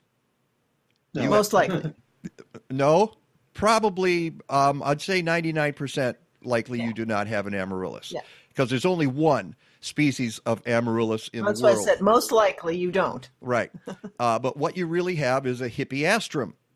And as you said, Dan, that is what? The backside of that is the backside of a hippie. Right. Okay. There we go. But yes, I have a sick sense of humor. That's right. The snipologist tools are out. Okay. Yes. And by the way, the reason we call Dan a snipologist is not nefarious. It's this. Okay. This is one of his bonsai. He is very good at this. In fact, he is the keeper of my very own bonsai, which is not pictured here. And Dan's with the Prairie State Bonsai Society. Right. Mm-hmm. If you would have let me know about a week ago, before I put the trees in the mulch bed, I could have had a picture of yours. And I'm so sorry. That's the Douglas fir right there. That tree's about 100 years old. Wow. And if you look to the side, there's some little white flowers there. Yeah. Uh-huh. That's actually a hardy orchid, which is a native plant. Fantastic. That's ultra cool. And by the way, okay. And you continue to keep it in that container, right? Yeah. It's actually, I've always heard that orchids are hard to reproduce from seed. This thing is just about a weed. It comes up in various pots around the back there. You're welcome to send one over my way if you've got extras. Anytime. Oh, sure. In the spring, I'll ship you one over. Okay. That's Put my name on the list too, please. And by the way, if you have bonsai, these are, as you can see, it's a Douglas fir. It grows outdoors. You bring it in, you're going to kill it. Right, Dan? Oh, yeah. Yeah. 6 months at tops indoors. Right. And it needs to be outside. Why is that? Because it needs to go into dormancy. So, yeah. It evolved in a four-season atmosphere, so the plant requires having the cold of the winter to shut down and go dormant and do what they actually do during the winter season. Indoors, it would be like if somebody put you in a room and they kept the lights on and they kept feeding you coffee and they said, "You're not going to be able to go to sleep for a week and a half. We're just going to keep you awake for that whole time." Yikes. You're going to get weak and you're going to get sick. You may die. And it'd be the same thing with having one of these plants indoors where it's warm. They're not going to be able to survive because they're not getting the quote-unquote rest that they need. All right. And so what you do, you don't just leave them unprotected like that. You put up something like this. This is your mulch pile, and all that green, I assume, are the tops of the different bonsai. Yeah, there's a green one in the front, which is another Douglas fir. Up along the right-hand edge, there's a blue-colored one, which is juniper. The yellow one in the center is the fall color of a larch, and those leaves are going to be dropping pretty soon. Those are all different trees. And there's actually many more in there than what you can see because there's ones that are actually buried more. Yeah. And that's how you overwinter your outside bonsai. You protect them. You give them a little shelter, but you leave them outdoors and you're not watering or anything like that. You're just leaving it to nature, right? Pretty much. The snow usually will keep them moist enough. Mm-hmm. Mm-hmm. Okay. So that's how you take care and overwinter bonsai. Now, the indoor trees are behind me. Right. Okay. Now, what kind do you have indoors as your light fluctuates there? Yeah. Wait a second. Let me pop up the. I can do this larger screen. Here we go. There we go. Ah, it's the Snipologist cam. There we go. Yeah, there's a ficus over there on this guy. Right where my finger is just covering. That's a right ficus behind behind the white cyclamen. Is that what you're pointing to? Yeah, that's a ficus, Chinese banyan type. Mm-hmm. Let's see. There's a right by my shoulder. There's a cherry of the Rio Grande del Sol, which is a type of a eugenia, and next to that is a portulacaria or elephant bush. Mm-hmm. So that's my little indoor collection. These are basic. Yeah. So these are basically tropicals, and you treat them like you would a tropical, even though in some cases you've turned them into bonsai, right? Yeah, these came into the house in the end of September. Okay. Oh, so and you do like I do then. You take a lot of them outdoors and make them happy out in. Oh yeah, they love the summer vacation outside. Yeah, mm-hmm. They do. My plants all thrive, and then I have to sort of get them through the winter indoors. I've just sent myself a picture. I'm hoping I can find it. And while you're doing that, since we're talking holiday plants, the white cyclamen by your shoulder. Well, let's see if I can get the right spot there. This is the original Christmas flower. The poinsettia is not. And this plant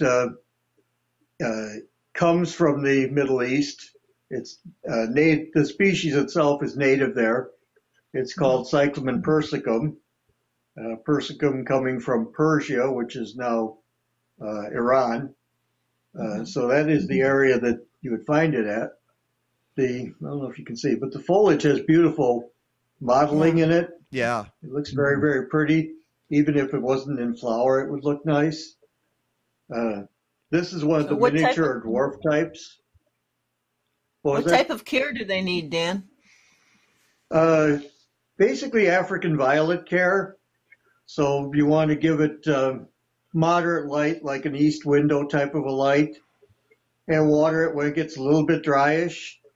There is a bulb in there, so if it does dry out totally, you can basically rejuvenate it from the bulb, but you really don't want it to get that far.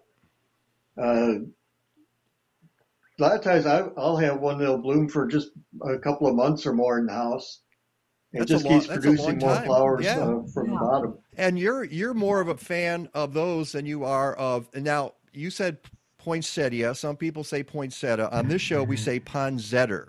Okay. Yeah. Because then that way we don't have any questions about how to pronounce it. Ponzetter. You're not a huge fan of ponzetters, are you? Well, look at that. All right. No. I guess we got to go back. Yes, I did bring one home to show. All right. Well, let's pop the wide C. I was ready to pop something else up here, but let's hang on. Here we go. Boom.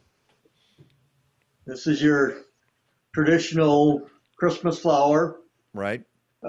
Which has no connection to Christmas. It's native to the country of Mexico. It was popularized. It was brought in first by a U.S. ambassador to Mexico, whose last name was Poinsett, and thus poinsettia is an honorarium to him. Really? It was then brought into the United States, and a couple of propagators in California got hold of it and did all the publicity and everything to make it into what we know today as the very popular plant. This is one of the newer cultivars. It's a bright hot pink, and the name is Poinsettia Queen. Poinsettia Queen. Okay. And that's the kind people are going to buy. They like the solid colors. You know, you can do all the fancy stuff, but I talked to Joe Hygen at Shady Hill Gardens out in Elburn years ago. We used to talk about this every year, and he'd say, yeah, you can put as many white and mottled colors and purples as you want out there, and people are going to buy the reds and probably the hot pinks as well, because they like the tradition of it. Yeah, red is still the most popular color, but I would say that the other colors are starting to pick up pretty good. Really? Okay. The more golden color, and we got like an amber orange color, which sell pretty good.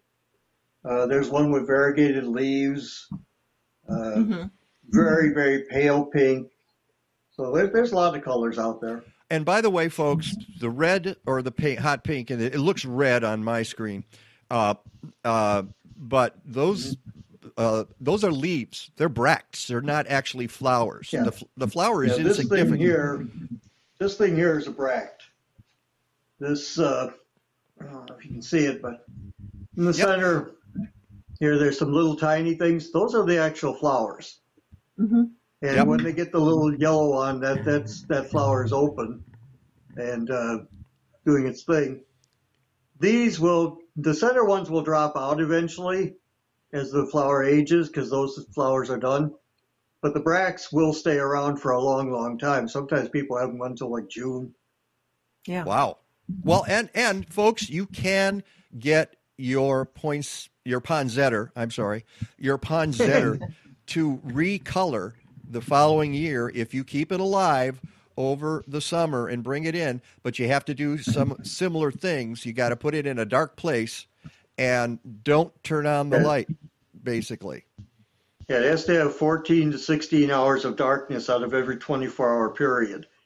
So you got to have in complete darkness for a time, and then, but you still have to bring it out during the day and give it light. You can't just leave it in the dark or it'll die. Right. Yeah. It's tough. You hate that bad of a thing. Like we not said, being a favorite one. No, it's not your favorite. But I wanted to get back to. Let's find the picture that I just popped up here to remind people that this is not an amaryllis, really. I mean, it's called, that's how they're marketed. They're marketed as amaryllis, but it is actually a hippeastrum. Right. And I have several. In fact, I just got them back into the basement. I probably won't have mine till February, early March. But again, they're nice looking at them then. And, if you can stage them so that one's finishing and another's starting. Yeah. Yeah, at Christmas there's so much going on anyway. My feeling is I don't need it. I got twinkle lights and whatever else. I don't need the hippeastrums there too. But they really come in handy in the dark of winter. So and with that, I put those outside. I take them into the basement. I let them dry out. I let the leaves die back, and then after they've rested for a few weeks, bring it up into some warmth. Do some watering, and the stalks come up if I'm lucky, because once you do it year to year, you can usually get them to rebloom, but not always. I find that sometimes it doesn't happen. Yeah, well, if you put your amaryllis outside for the summer, it gives it a lot more energy, and then in the late fall, you'll find the leaves will start to yellow, and at that time you want to bring it in. Keep it in a cool location, like in your basement maybe, and let it stay dry. And just check it every once in a while. And when you see a little sign of a little bit of new growth coming, then take it out and water it and put it in the light.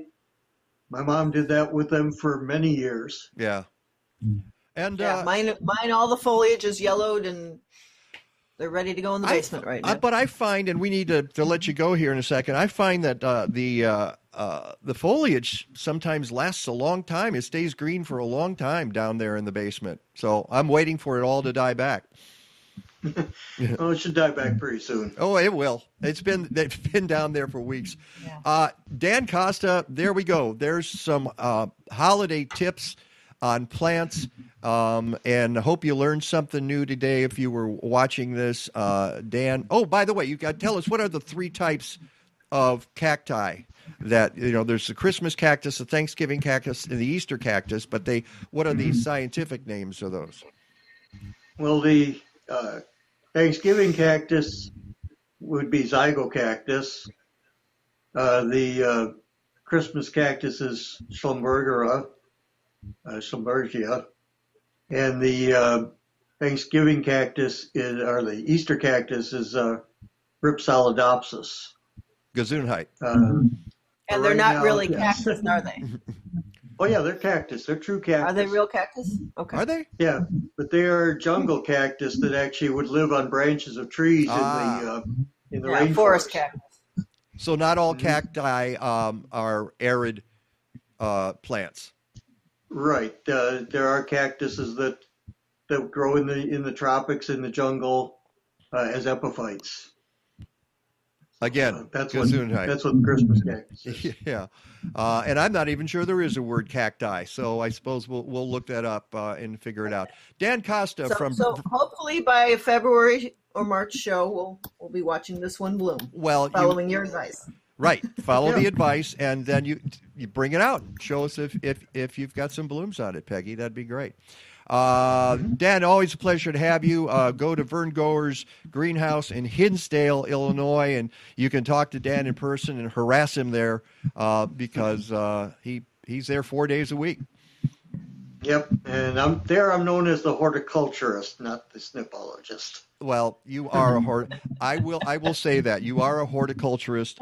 I just thought, in honor of the bonsai, I would use the snipologist title. Great seeing you, Dan. Thank you so much. Have a great Sunday, and thank you for going out of your comfort zone and joining us on your propped up cell phone. It worked great. Have a great Thanksgiving, Dan. Oh, happy Thanksgiving to you, Peggy and Mike. All right. And to Kathleen as well. And Legata and Basil the dog. So of course. It's the Mike Novak Show with Peggy Malecki. Meteorologist Rick DeMaio is next. From spring seed and soil treatments to summer foliar feeding to fall stubble digesters, Blazing Star provides microbial tools from tiny biologicals for natural and organic farmers. They have solutions for home gardeners too. And Blazing Star offers agroecological education and consulting, especially for permaculture work in Zones 4 and 5. Learn more about these great folks at blazing-star.com.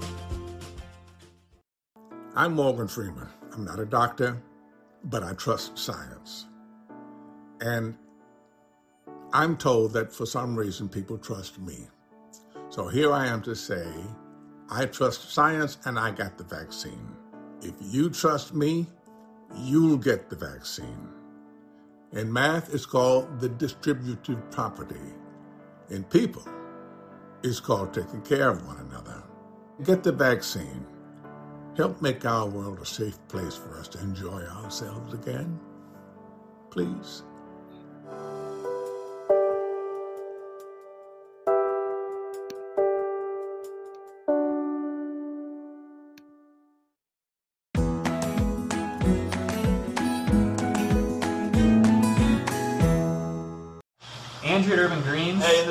We are an indoor hydroponics farm in the Twin Cities. We grow lettuce, greens, and herbs and deliver them year-round.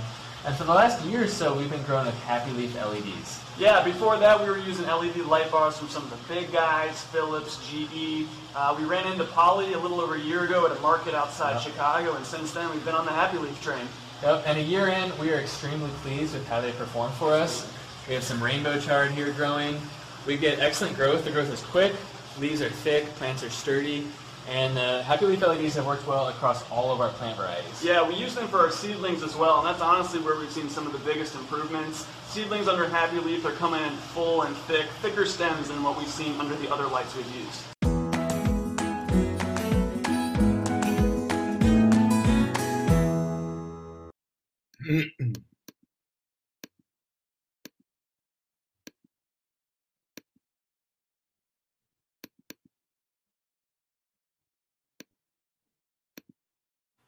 Sorry about that. I was loading. There was a lot of clicking going on. Yeah, a lot of clicking and like, woohoo. And there he is, meteorologist Rick DeMaio. Good morning, Rick. Hey, Rick. Hey, Peg. Hey, Mike. So here we are. We're about to hit Thanksgiving. In meteorological terms, are we pretty much where we normally are at this time of year? Well, if you consider going from degrees on Monday to 60 degrees on, actually 30 degrees Monday morning, Tuesday morning to 60 degrees Wednesday morning to back to 30 degrees Thursday morning. That's kind of typical for this time of the year. Very, very wide swings in temperature, very wide swings in humidity as well. If you recall, earlier this week, we had dew points in the upper 50s, which was really remarkable. And kind of reminds me a little bit of what happened, back in 2013 when we had that massive tornado outbreak. We had temperatures in the 60s and dew points in the lower season. This system had all the earmarks of what occurred back in 2013, outside the fact that it just didn't have enough deep moisture on the front side of it. But other than that, it reminds us of the fact that the dynamics in the atmosphere, once you get into the second half of November, are very, very different from what you have in the first half of November. Yeah. In fact, you were talking about that moisture, and if you look at this is the observed, 7-day rainfall. So it just didn't have enough to work with, did it? No. And what's really interesting is this is a great chart that shows you that lake effect rain and snow was the dominant precipitation maker. I mean, if you look downstream of Lake Superior, downstream of northern Lake Michigan, downstream of southern Lake Michigan, and then you go downstream of both Lake Erie and Lake Ontario, and even some of the higher mountains of northern New York and also Vermont, this is about as good as it gets from a standpoint of how the Great Lakes this time of the year add moisture to the atmosphere and results in, some heavy amounts of precipitation. We also had some massive flooding rains down in southern Florida that had nearly 6 inches of rain in and around the Miami area, and you can see that on the map. In addition to that, they also had massive flooding due to the fact that we had a full moon a couple of nights ago.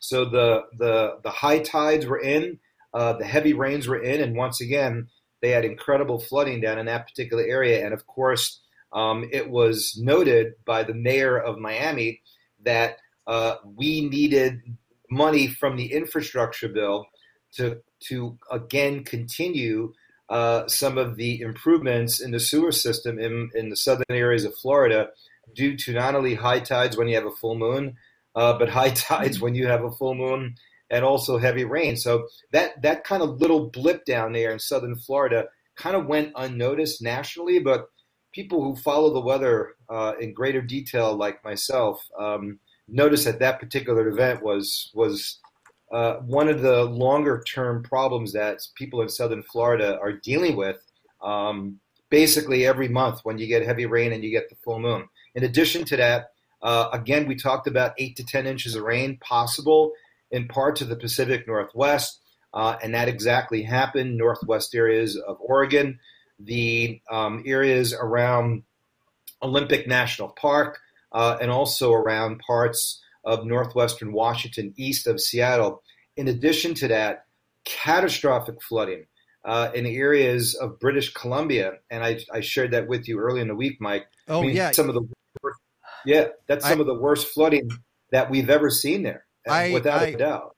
I'm going to tell you right now, I had a bunch of photos ready to go here, and I'm going to try to bring up just a couple of them before but they disappeared on me and I won't even go into why. It was a a technical thing, but just amazing photos from the Pacific Northwest. And, and again, this is a place where people are used to a lot of rain, but certainly not the kind of rain that they got this past week. Yeah, and I'll go ahead and try to find that link as well. But what was really amazing about that A lot of people have to remember, but that area was impacted by the massive flooding, or not the massive flooding, but the heat wave, and also the wildfires that occurred early in the year. And whenever you get something like that happening, and then you follow it up literally like almost 2 months later with the possibility of heavy rain that falls, literally almost 3 months of rain in 3 weeks, you're going to get not only flooding but also mudslides as well. What's really remarkable about that is, again, I think it kind of went largely unnoticed here, in the United States, because it's Canada maybe, I don't know. But yeah. I wish the Weather Channel would have done a little more with it. It's just over, it's literally just over the U.S. border there. And I did find a link, and I am sending it to you now.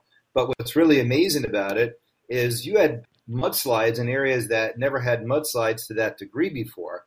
And again, the mudslides were a combination of the fact that you had the heavy rain, but also all of the vegetation that was burnt up by the wildfires. There was nothing for the soil to hold on to. So the first question you say, is this an extreme climactic event? Yes. The next question is, could this be somewhat related to a more changeable and more variable climate? The answer is yes. The next question is, how do you point that out? And that was, again, this incredibly warm pool of water in the North Pacific that really, I think, overexcited these atmospheric rivers that you get in that part of the Pacific Northwest and British Columbia. So an atmospheric river is basically a flow of moisture that can easily be 2,000 to 3,000 miles long. It gets basically just caught up in the jet stream. But the water temperature was about 4 to 5 degrees above normal where the atmospheric river was developing. And because of that, you had dew point temperatures in the low to mid-60s as opposed to dew point temperatures in the mid-50s. It's also interesting to point out that during these heavy rain events in British Columbia, both Seattle and Portland, Mike and Peg, this is really something that I went, wow, I didn't realize that, had record high temperatures. And their record high temperature was like 65. And I'm like, 65 in the middle of November for Seattle and Portland? Yeah, that's actually pretty warm for them. And the only way you get that is not with sunshine. This was occurring when it was raining out. So when you have a record high temperature when it's raining out, is the way to answer that. It was because you had super high levels of humidity coming all the way in from the subtropics, not the subtropics, 5 degrees north latitude, which is subtropical Columbia, and it moved into this area, and you had 2 to 3 times the amount of rain. You see the cattle, or the cows rather, being rescued. That area is literally like the dairy capital of Canada, out of maybe southern areas of Ontario, because it's very, very flat between the coast and the mountains. And because it never gets cold and you get a lot of rain, you have perfect conditions for dairy farms. So again, this was one of those events. If you look at British Columbia, the amount of heat that they had, or I shouldn't say the amount of heat, the magnitude of heat that they had, and the amount of fatalities that they had, and then you get on top of this heavy rain and mudslides, their weather has been nothing but chaotic, literally for the last 4 to 5 to almost 6 months. And I think it's still going kind of largely unnoticed here in the United States. And you're looking at this photo. RV trailers are burning in a storage yard in British Columbia. Right. Abbotsford. Yeah, this is just crazy. And it's almost as if the rain caused the fire, but I guess what happened is you couldn't get to the trailers because of the flooding. I'm not sure, but that's just... I'm not too sure exactly what caused the fire initially, but clearly not being able to get to them made the fire worse. There's kind of two ways at it.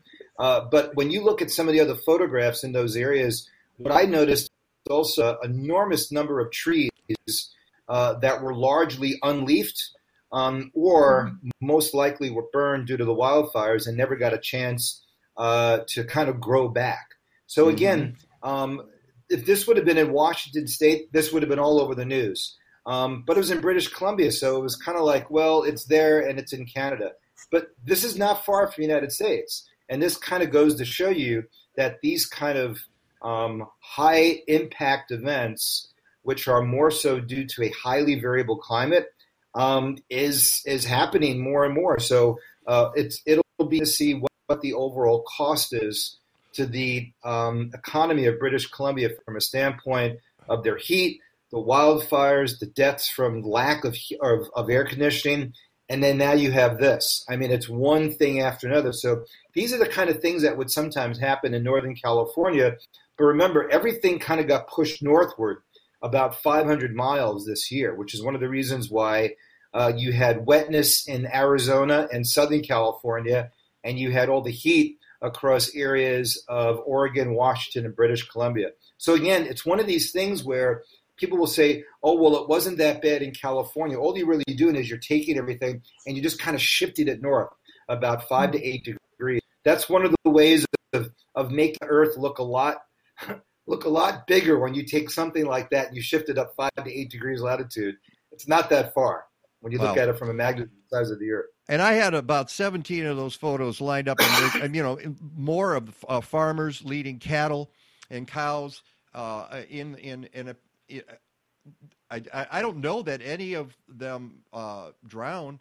All of the photos seem to be rather positive. They say they led this cow to safety or whatever, so that's a good thing. And right. That's the last photo I had. I'm sorry, I'm sort of editing these things on the fly, but you can you can see the river overflowing its banks there, and just so much water. Yeah. I wasn't able to crop it the way I wanted to, but again, just incredible amounts of rain out there. Yeah, just unbelievable. This was catastrophic. And then in addition to that, there's many photos that show bridges, highways, railroads that were completely washed away. That's not something you go back there and you rebuild in 2 months. I mean, that's a year to 2 years out that you fix something like that. Plus the funding. Plus the funding, yeah. I mean, whenever you're in a pandemic, it takes so much more effort to get this type of environment, back on track. So when you hear about all the different things that have gone on with the infrastructure bill that finally was passed, and then hopefully the Build Back Better bill as well. These are all things that are much more needed now than they've ever been needed before. But again, two events, think about it, Mike, on opposite sides of the continent, Southeast Florida and British Columbia, I really think they kind of went largely unnoticed here in the United States. Yeah, absolutely. Now, coming up then, I believe this is a Sunday forecast map. We were getting a little rain when just before the show started, although it looks like it's clearing up. Now the sun's out. Yeah. I have sunshine outside. Yeah, and Peg, you're absolutely right. I mean, right now it's sunny basically from about Rockford to Janesville and west all the way to about the Mississippi River. So we'll have a fair amount of sun. And I mentioned this to Rebecca. We went downtown on Friday. Just to get a bite to eat and just to get out, and then we actually went to the Adler Planetarium on Saturday, thinking that it was open, and it was not open. I thought, but anyway, just going downtown and being at the end there, drive there by the Adler Planetarium, looking west and looking at the city, it looked beautiful. I mean, we had a little bit of sun yesterday, we had a little bit of cloudiness. It did clear out a little bit in the afternoon. And I said this is what November looks like. You get a lot of trees that don't have their leaves anymore, so you begin to see the structure of the trees. I think there's nothing cooler than seeing the framework of bare trees. It's actually quite beautiful. And then you see the leftover, the maples and some of the last bit of trees that still have their leaves on them. There's not many. But it seems like the leaves are on the trees a little bit later this year than in previous years. Some of the grass areas around Grand Park are still kind of green. We made it the low 40s, close to 50, low 50s today. This is not bad for November. And when you look at the fact that we're going to get really cold tonight, this time tomorrow we'll probably have temperatures maybe about 25 degrees colder as that second cold front comes through. But as you can see, the way that big high comes in, that's not a high pressure system coming in the north. North Pole, that's one that's basically sliding from the Rocky Mountains eastward, and that warm front out across South Dakota, Dakota begins to move eastbound, and that warms us up during the day on Tuesday. So 50 in the next 3 or 4 hours, but still sunshine after this rain passes off to the east. Pretty cold tomorrow, but again, that reminds us that late November, in the second half of November, I mean, all bets are off for getting any really extended warm weather this time of the year. You're pretty much, I always say, once you get past the 20th of November, it's like wintertime around here, but it really tastes the winter. So we'll get a little bit of a warm-up on Tuesday, mid-upper 40s, and maybe 50 Wednesday with maybe a little bit of rain, but there's still nothing coming in from the Arctic. So this is a very, very progressive pattern, up and down weather from a standpoint of temperature. So you'll get cool, you'll get warm, but because it's not really getting with the Gulf of Mexico, there's no storms coming in from the Southern Rockies or Texas or Oklahoma. Any wetness that is really just from high clouds. So even that rain on Wednesday is maybe 1/10 of an inch. And even though there's another cooler air coming in during the day on Thursday, it's not pure Arctic air. It's more like polar air. So we go from upper 40s to near 50 to maybe the mid 30s. You can already see another system developing over the West Rockies that comes through. And by next Friday, you already see another warm front coming through. And because there's no snow in any of the areas, pretty much from eastern Colorado all the way to almost Manitoba, the ground is dry, and as long as the ground is dry this time of the year, you get downslope warming, you could be in the 60s out there. In fact, I just read that many of the ski resorts from Jackson Hole to Big Sky, south to Steamboat and Arapahoe Basin, are not opening up this week. Typically, all of those ski resorts are open up 100%. But we've been having these mild spells of very progressive patterns coming in off the Pacific Ocean. People say, yeah, but Rick, you said La Nina is going to bring us more of a dip with the jet stream coming in from the north and west. It will eventually do that, and it has done that. But the bottom of the Pacific Ocean is still somewhat above normal, and any systems that come through, the precipitation is not lasting any long period of time. So they've not been able to open up. So this is, again, one of those things when you look back at how economies have to plan for highly variable weather conditions at the beginning of the year. Those ski resorts, which typically are doing banner business for Thanksgiving. I've been out in Arapahoe Basin and Winter Park in Thanksgiving, and it's usually packed. But this year, they're not even open.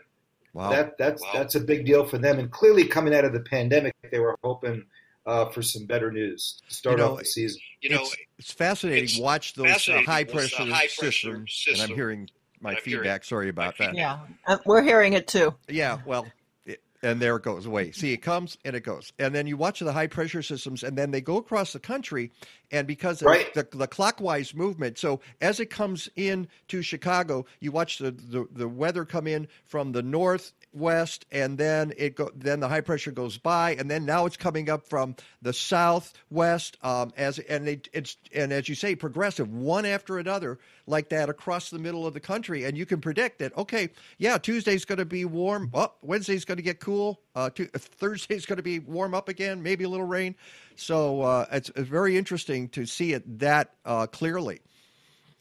One of the things that meteorologists love to do, the ones who forecast, long term, is they look at what's called a wave pattern across the globe. Typically, anytime you have a 3 or 4 wave pattern, meaning that you'll have one wave over North America, you'll have another wave over Western Europe, you'll have another wave over Eastern Asia, and then you'll have another wave over the North Pacific Ocean. Whenever you have like a 4-wave pattern or less, the weather lasts for a longer period of time because long waves tend to move slower, and they tend to tap in either more moisture on the front side or more cooler weather on the back side. Right now, our wave pattern, Mike and Peg, is a 7-wave pattern. So if you would look down on the North Pole and look at the jet stream that goes all the way around the globe, there's actually 7 waves. And each one of those waves that move around bring you weather on the front side and weather on the back side. And because 7 waves this time of the year means highly progressive, but variable in nature of a minimal impact, meaning that you'll get really warm and really cold, but it doesn't have a chance to pick up moisture off the ocean to a great degree, or moisture off the Atlantic Ocean or the Gulf of Mexico in any great degree. You get weather like this. Think about the last time we had like a real good soaking rain with low clouds, drizzle, and fog. We haven't had that. So this is a pattern that is kind of typical of mid to late November. As soon as you begin to get into a much shorter wave pattern or shorter wavelength, that's when your weather basically will stay the same for about 3 or 4 days. And I personally, I kind of like this stuff right now. It's not, nice. Yeah. Not super. Yeah. It's not bad. I mean, you walk outside and people say it's cold out. I'm like, it's November in Chicago. And the fact that you could walk 3 or 4 blocks on Michigan Avenue and enjoy, the lights tonight, and it's going to be cool, but it's not going to be freezing cold. I'm all for it. I was trying to describe that this to a friend the other day. I was saying, well, it was a great day. It was like low 40s, sunny. I was outside. It was really nice weather. It felt great. And, yeah. And he was arguing that, oh, it's cold. I went, no. This is really good weather. This is nice for November. Yeah, Mike, that's the context, though. The context for November versus August. Well, and the other thing is he had sat outside to have lunch. Well, I'm sure he got really cold. I wouldn't have done that in 40-degree weather myself.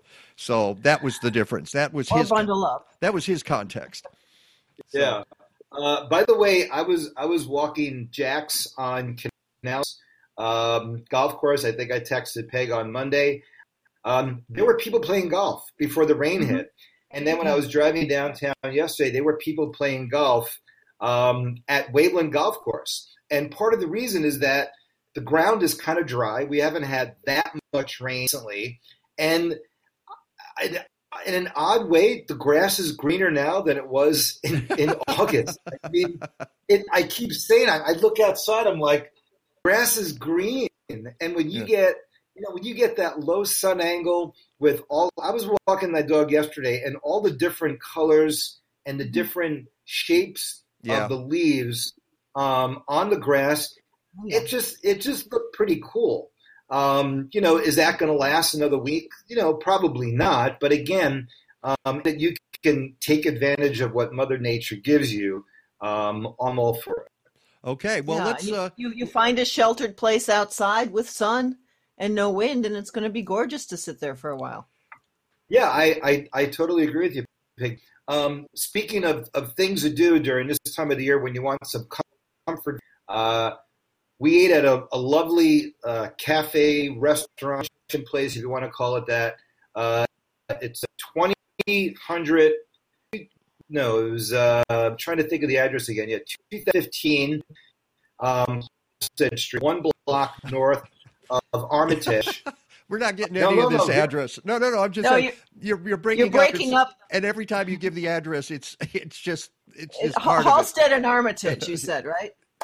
Yeah, it's like a half block north of Halstead and Armitage. The restaurant is called the Blue Pond Farmhouse, and literally they do all sustainable foods. I think it'd be great on the show one day. Okay, I was talking to the owner. They've been there for about 3 years, and they have a map showing all the different farms, Wisconsin and Illinois and Michigan, where they get their food from. The most unbelievable Cobb salad, and it was all from local farm. And I didn't get into any sort of weather discussion, blah blah blah. But I always like to be able to support places like that. So it's the Blue Pond Farmhouse. On Halstead, just 1 block north of Armitage. So hopefully, if I mention it a few more times, I'll get a free Cobb salad. Yeah. Okay. There you go. All right. How about a free forecast for now? Yeah, and by the way, this forecast is handcrafted. How about that? So clouds this morning, sun coming in very quickly behind this leading edge of a cold air mass, which is of polar origin. So we'll probably be in the upper 40s to probably low 50s up until about maybe 3 or 4 o'clock this afternoon. Hopefully pick up. But again, that's normal for this time of the year. Overnight low by tomorrow morning, probably about 25. So it's going to be pretty cold, pretty windy. Highs tomorrow only about 30 to 32. So tomorrow's going to be pretty darn cold. But we warm right back up to the almost 20 degrees colder, right, than today, Peg, especially the feel-like temperature. But mid-40 on Tuesday, close to 50 with clouds and maybe a little bit of rain on Wednesday, but good weather for anybody who's doing any traveling in and around the Midwest. And then dry weather for Thanksgiving, but again, seasonable temperatures in the low 40s, and it should remain that way right through Friday, Saturday, and Sunday of next week. Nothing in the way of any big cold and nothing in the way of any big snows for probably the next 2 weeks. And it looks semi, as we mentioned before, this highly progressive 6 to 7 pattern, probably through the first week of December at this point. All right. When are you seeing snow? What's that, Peg? When are you seeing snow in the long range? You know what? Sometimes when you have these progressive patterns like this, you're able to build up a reservoir of colder air across the northern latitudes from like 60 degrees north. That's always one of the things. When you go zonal flow for a while, there builds up. But you still need something to bring it down. And we're not going to see that with any blocking pattern over the Atlantic, nor are we going to see it with anything coming in from the Pacific Ocean from like an ex-typhoon. So to answer that question, I don't know. I don't see anything within the next 3 weeks that's going to bring us any strong little mid-latitude cyclone that's going to be able to do something that's going to produce any large-scale snowstorm. So I would love to give an answer, but at this point, I don't see anything like that. Well, it makes it good for caroling outdoors when we have these kinds of temperatures. Yes, it does. And not too much rain. You're not a robin, you're a warm robin, right? That's right. We're a toasty robin. All right. Hey, I brought these, so I got to use them. Oh, she's got the jingle bells. All right. There you go. All right, jingle Rick. All the way. We'll continue in the zonal pattern, and we'll see you next week. Yeah, it's nice. It's nice to be zonal. So when someone says, "How are you?" go, "I'm zonal, man." and have a great Thanksgiving, Rick. Thanks. You too. Peace, love, and happiness, everybody. All right, and I just need to throw that in for Rick for that. Okay, that kind of does it. So we get to do this. And thank all of our terrific guests today. Amy Doll from Friends of Illinois Nature Preserves, Chris Benda, the Illinois Botanizer. Then, of course, there is Dan Kosta, the snipologist, but yes, he's also a horticulturist. If you go to Vern Goers Greenhouse in Hinsdale, they will say that's our horticulturist. Also, thanks to Kathleen, who's on location but still working, Legata the cat, who disappeared, Basil the dog, who is remarkably quiet. I think that's kind of it until next time. Well, have a happy Thanksgiving. Oh, everyone. Right. Everybody have a happy Thanksgiving. Until next time, go green or go home. Stadler? Yeah, what? Is that it? Yes, it's over. How'd you like it? I don't know. I slept through the whole thing. Well, you didn't miss much.